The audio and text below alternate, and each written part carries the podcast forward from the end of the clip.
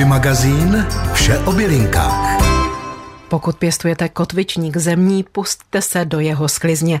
Proč právě teď v těchto dnech, to už nám poví bylinkářka a farmářka Štěpánka Janoutová kotvičník musíme sklidit v těchto dnech nejpozději, protože začínají už studené noci a on může chytat různé plísně, protože když je na něm dlouho rosa, která teď už se dělá každou noc, tak může způsobit právě tyto stavy. Z kotvičníku můžeme vlastně využít i kořeny, takže sklízíme i z kořeny? Kotvičník můžeme sklízet i z kořeny, je vlastně léčivý úplně celý. Pokud bychom udělali nějakou hitparádu nejléčivější částí kotvičníku, tak právě začínáme semeny, na druhém místě jsou kořeny a potom všechno ostatní. Pokud je o zpracování, kotvičník se suší. Kotvičník si nasušíme, všechny ty jeho části, kořeny samozřejmě musíme očistit, potom ho můžeme nakrátit na menší kousky na přípravu čaje. Pokud má někdo nějaký výkonný mlínek, může si z něj udělat i prášek a ten prášek, která je vhodné si připravit těsně před konzumací, protože čím máme menší kousky té bylinky jakékoliv, tak tam dochází k rychlejší oxidaci a tento prášek buď můžeme naplnit do kapslí, pokud je máme, anebo si můžeme přidávat přímo do pokrmu nebo z něj udělat čaj a vlastně vypít i ten prášek, který nám tam zůstane. Vy připravujete z kotvičníku také tinktury? Tinktury se připravují nejlépe z čerstvého kotvičníku. Co se týká dílů, tak se vezme jeden díl čerstvé natě, hmotnostní a přidají se k tomu čtyři díly asi 60% konzumního lihu a tak to se nechá macerovat minimálně čtyři týdny.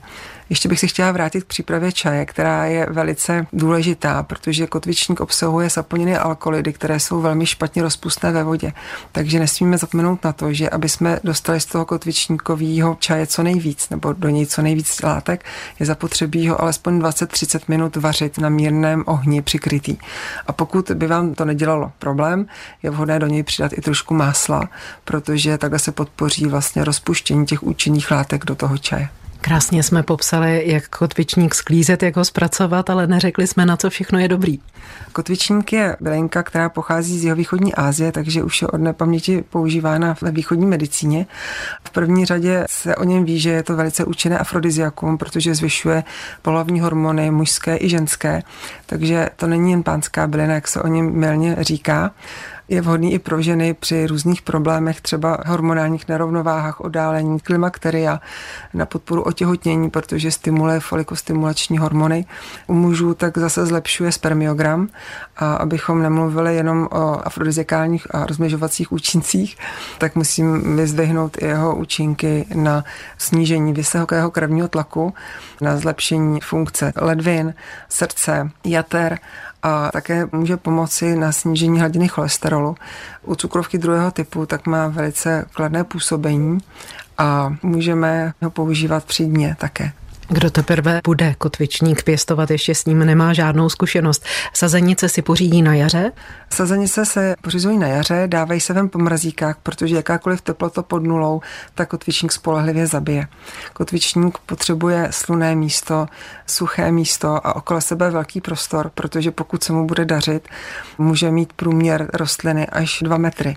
Je to rostlina, která se plazí po zemi, takže na to musíme myslet. Nesnáší jakékoliv zastínění, takže se musí často plejt být, jinak aby plaval mu nebral živiny, vodu a nezastěňoval ho. A potom při těchto podmínkách, pokud ještě to léto bude horké, tak nám krásně naroste. Ideální je ho nechat růst celou tu vegetační sezonu až třeba do začátku září, protože, jak jsem říkala, ty semena jsou na něm nejcennější, tak aby měl co nejvíce semen a měl co nejvíce účinných látek v sobě. Nakolik je kotvičník náročný na zálivku, právě když je třeba potom sucho? Kotvičník, pokud jsou dlouhodobá sucha, tak zálivku uvítá, ale pokud jsou období dešťů, tak se může stát, že nám úplně zežloubne a utopí se. Takže jenom prostě přiměřeně, pokud je dlouho sucho. Nějaké hnojení potřebuje? Kotvičník je velmi nenáročný, ale pokud mu dáme pod něj kompost na začátku, tak nám bude lépe prosperovat. Pokud se vám zdá, že kotvičník roste pomalu nebo je nějaký nažloutlý, je vhodné ho určitě pohnojit nějakým organickým bylinkovým hnojivem. Ohrožují kotvičník nějací škůdci, choroby? Na kotvičníku, pokud je dlouhodobé sucho, se může objevit sviluška a na tu svilušku je vhodný přípravek, který je biologický a dá se zakoupit v obchodě, takže si můžete zajít do obchodu a zeptat se na něj. Český rozhlas Plzeň, rádio vašeho kraje. Autorka květinových kuchařek Jana Vlková má ráda snad každé roční období. O září mi řekla, no září, to je přece doba poslední bylinkové sklizně, musíme si pospíšit. No, takže vážení posluchači, pospíšte si na poslední bylinkovou sklizeň. Které bylinky hledat? Já bych doporučila takové ty, které jsou bílé a chlupaté. To jsou takové odolné byliny, takže krásnou druhou sklizeň má šalvěj lékařská. Kdo má na zahradě magi neboli smil italský, tak ten se může teďka taky stříhat.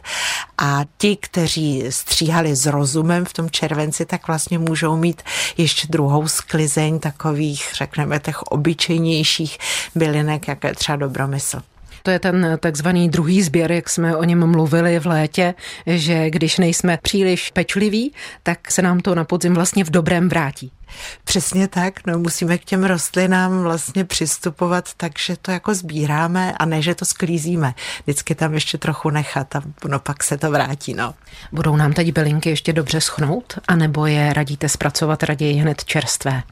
Myslím si, že budou dobře schnout, že je dobře usušíme, ale k tomu zpracování těch sušených bylinek bych měla nějaké typy. Povídejte, jsme zvědaví.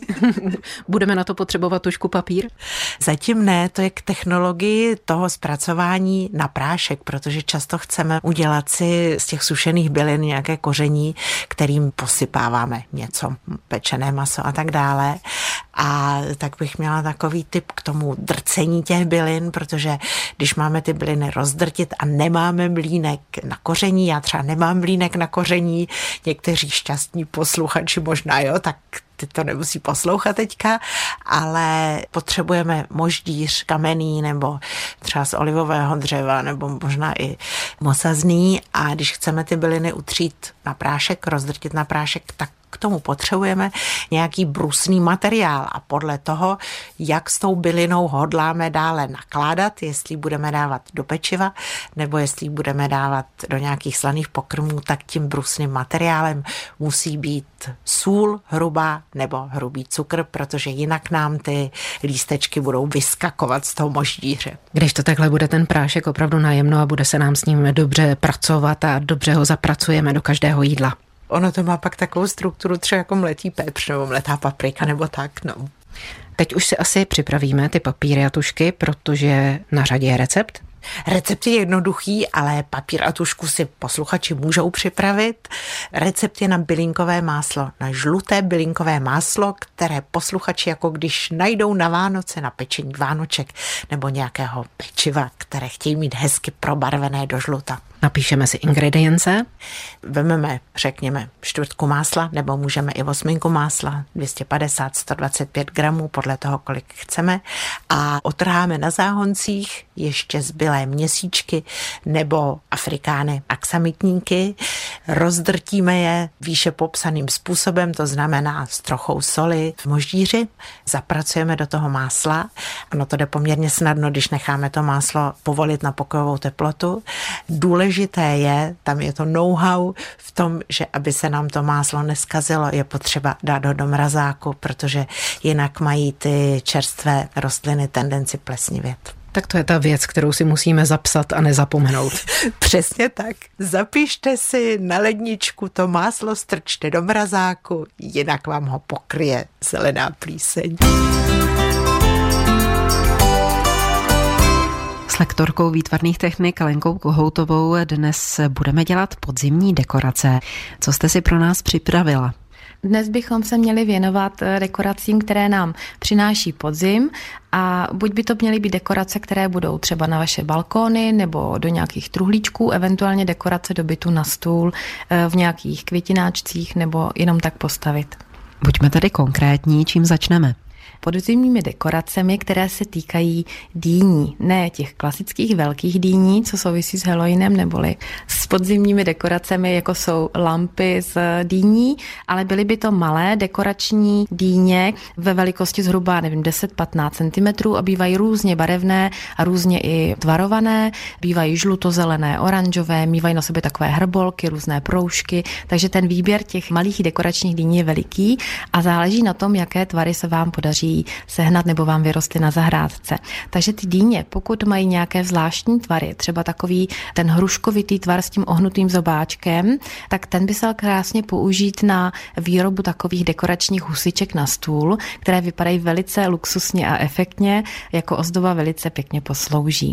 Pokud bychom si tu husičku chtěli vyrobit, tak opravdu musíte najít nějakou tu krásně ohnutou dýni s tím krčkem. Pokud má nějaký ten stonek, tak ten stonek bychom příliš nezakrátili, nechali bychom to jakoby zobáček té husičky a kolem toho ohnutí, který vytváří jakoby ten krk té husy, bychom uvázali nějakou mašli. Tu mašli buď můžete použít dekorační stuhu, anebo můžete si uvázat mašličku z líka a tuto husičku bychom ještě dozdobili nějakými lístky, eventuálně třeba malými přízdobami jako šípky nebo nějaké oříšky, drobné přírodniny, které byste našli na procházce. Husička také bude potřebovat oči. Určitě. Pomocí nějakého dlabátka nebo třeba stačí kolikrát škrabka na brambory, s tím se tvarují dýně velice dobře. Stačí tam vyrýpnout kousíček té dýňové vrstvy a do těch eh, otvůrků vmáčknete dřevěné nebo skleněné černé korálky. Takže husička jakoby ožije.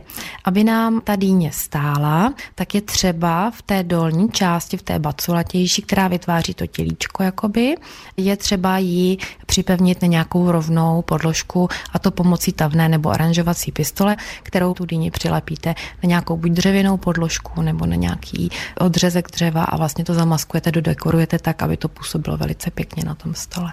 To je tedy stojící husička. Já jsem zahlédla mezi podzimními dekoracemi také ptáčka v květníku a tuším, že byl také z dýní. Poradíte nám, jak na to? Tak můžete použít i třeba dvě menší kulaté dýňky.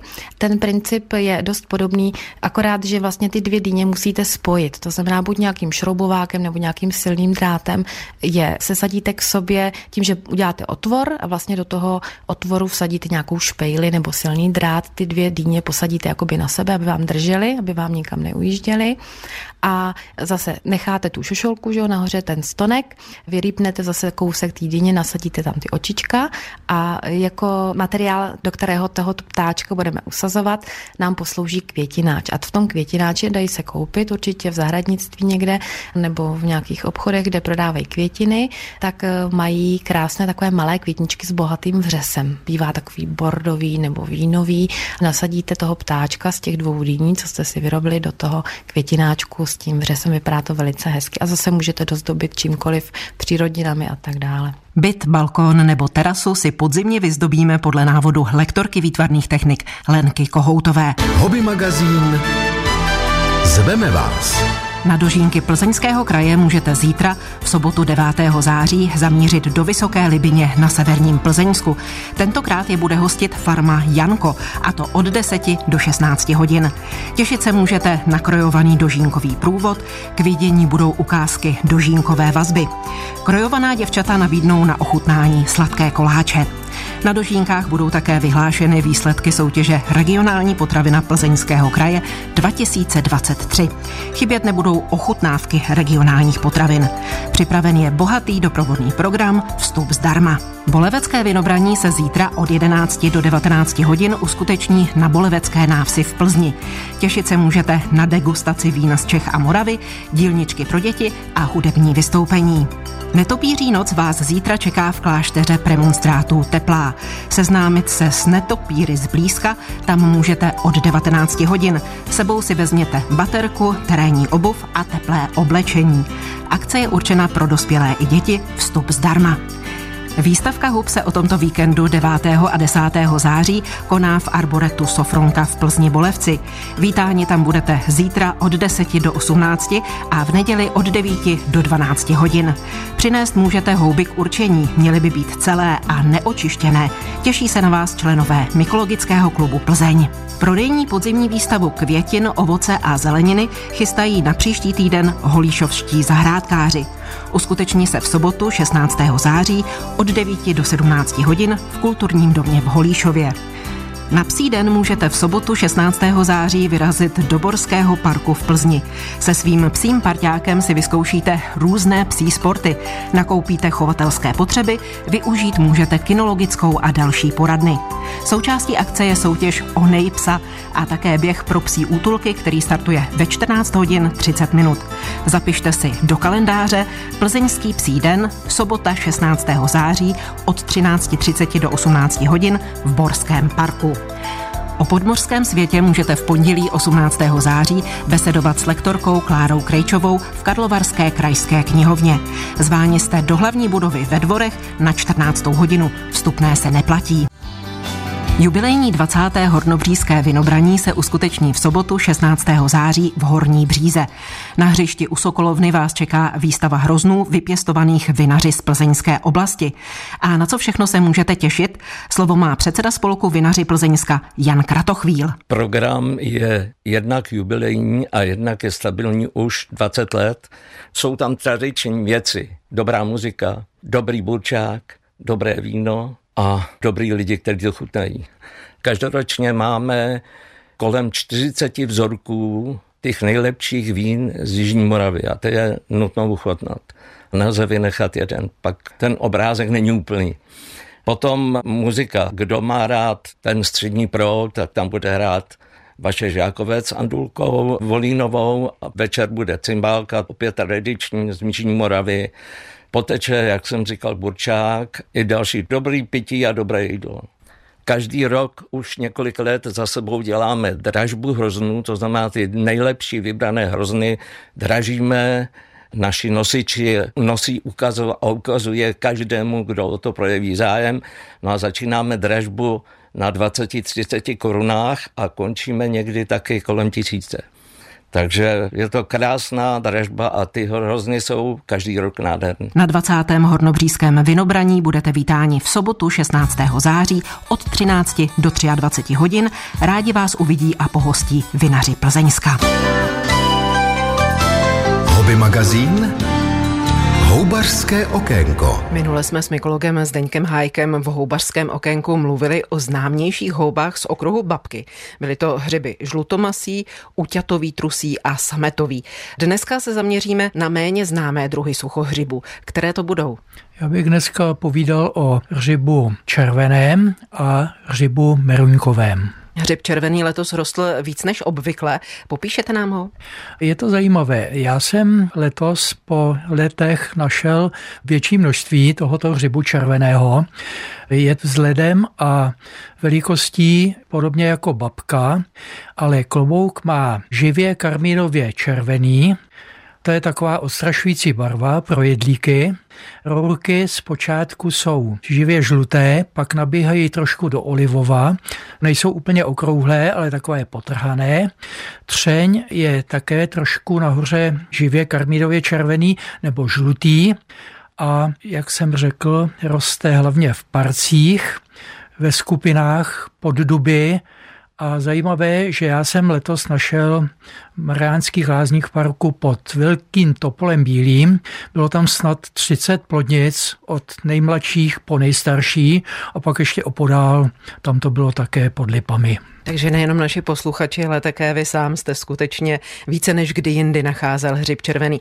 Ten druhý suchohřib, hřib meruňkový, kde ten by mohl růst a jak vypadá? Podobně jako hřib červený je schodný velikostí i tvarem se všemi dalšími suchohřiby, babkou, uťatový trusím i tím sametovým ale barvu má odlišnou, dost merunkově žlutou se říká, jinak tam je příměs růžové. Ty rourky jsou zpočátku bledě žluté, nejsou živě žluté jako u rybu červeného a později mají příměs olivové barvy. Také poraněním, podobně jako řib červený, modrozelinají, když se pomačká prstem nebo když se to rozlomí. Třeň je lečí než klobouk, na spodu je okrově merunkový a chuť jak ryba merunkového, tak ryba červeného je mírně nakyslá, jinak je mírná. Roste pod listáči, hlavně pod lipami a duby ale je mnohem vzácnější, než je hřib červený. Já jsem ho v podstatě ještě nenašel. Ale když ho najdeme, jeden nebo druhý, oba hřiby, jak meruňkový, tak červený, můžeme sbírat a sníst.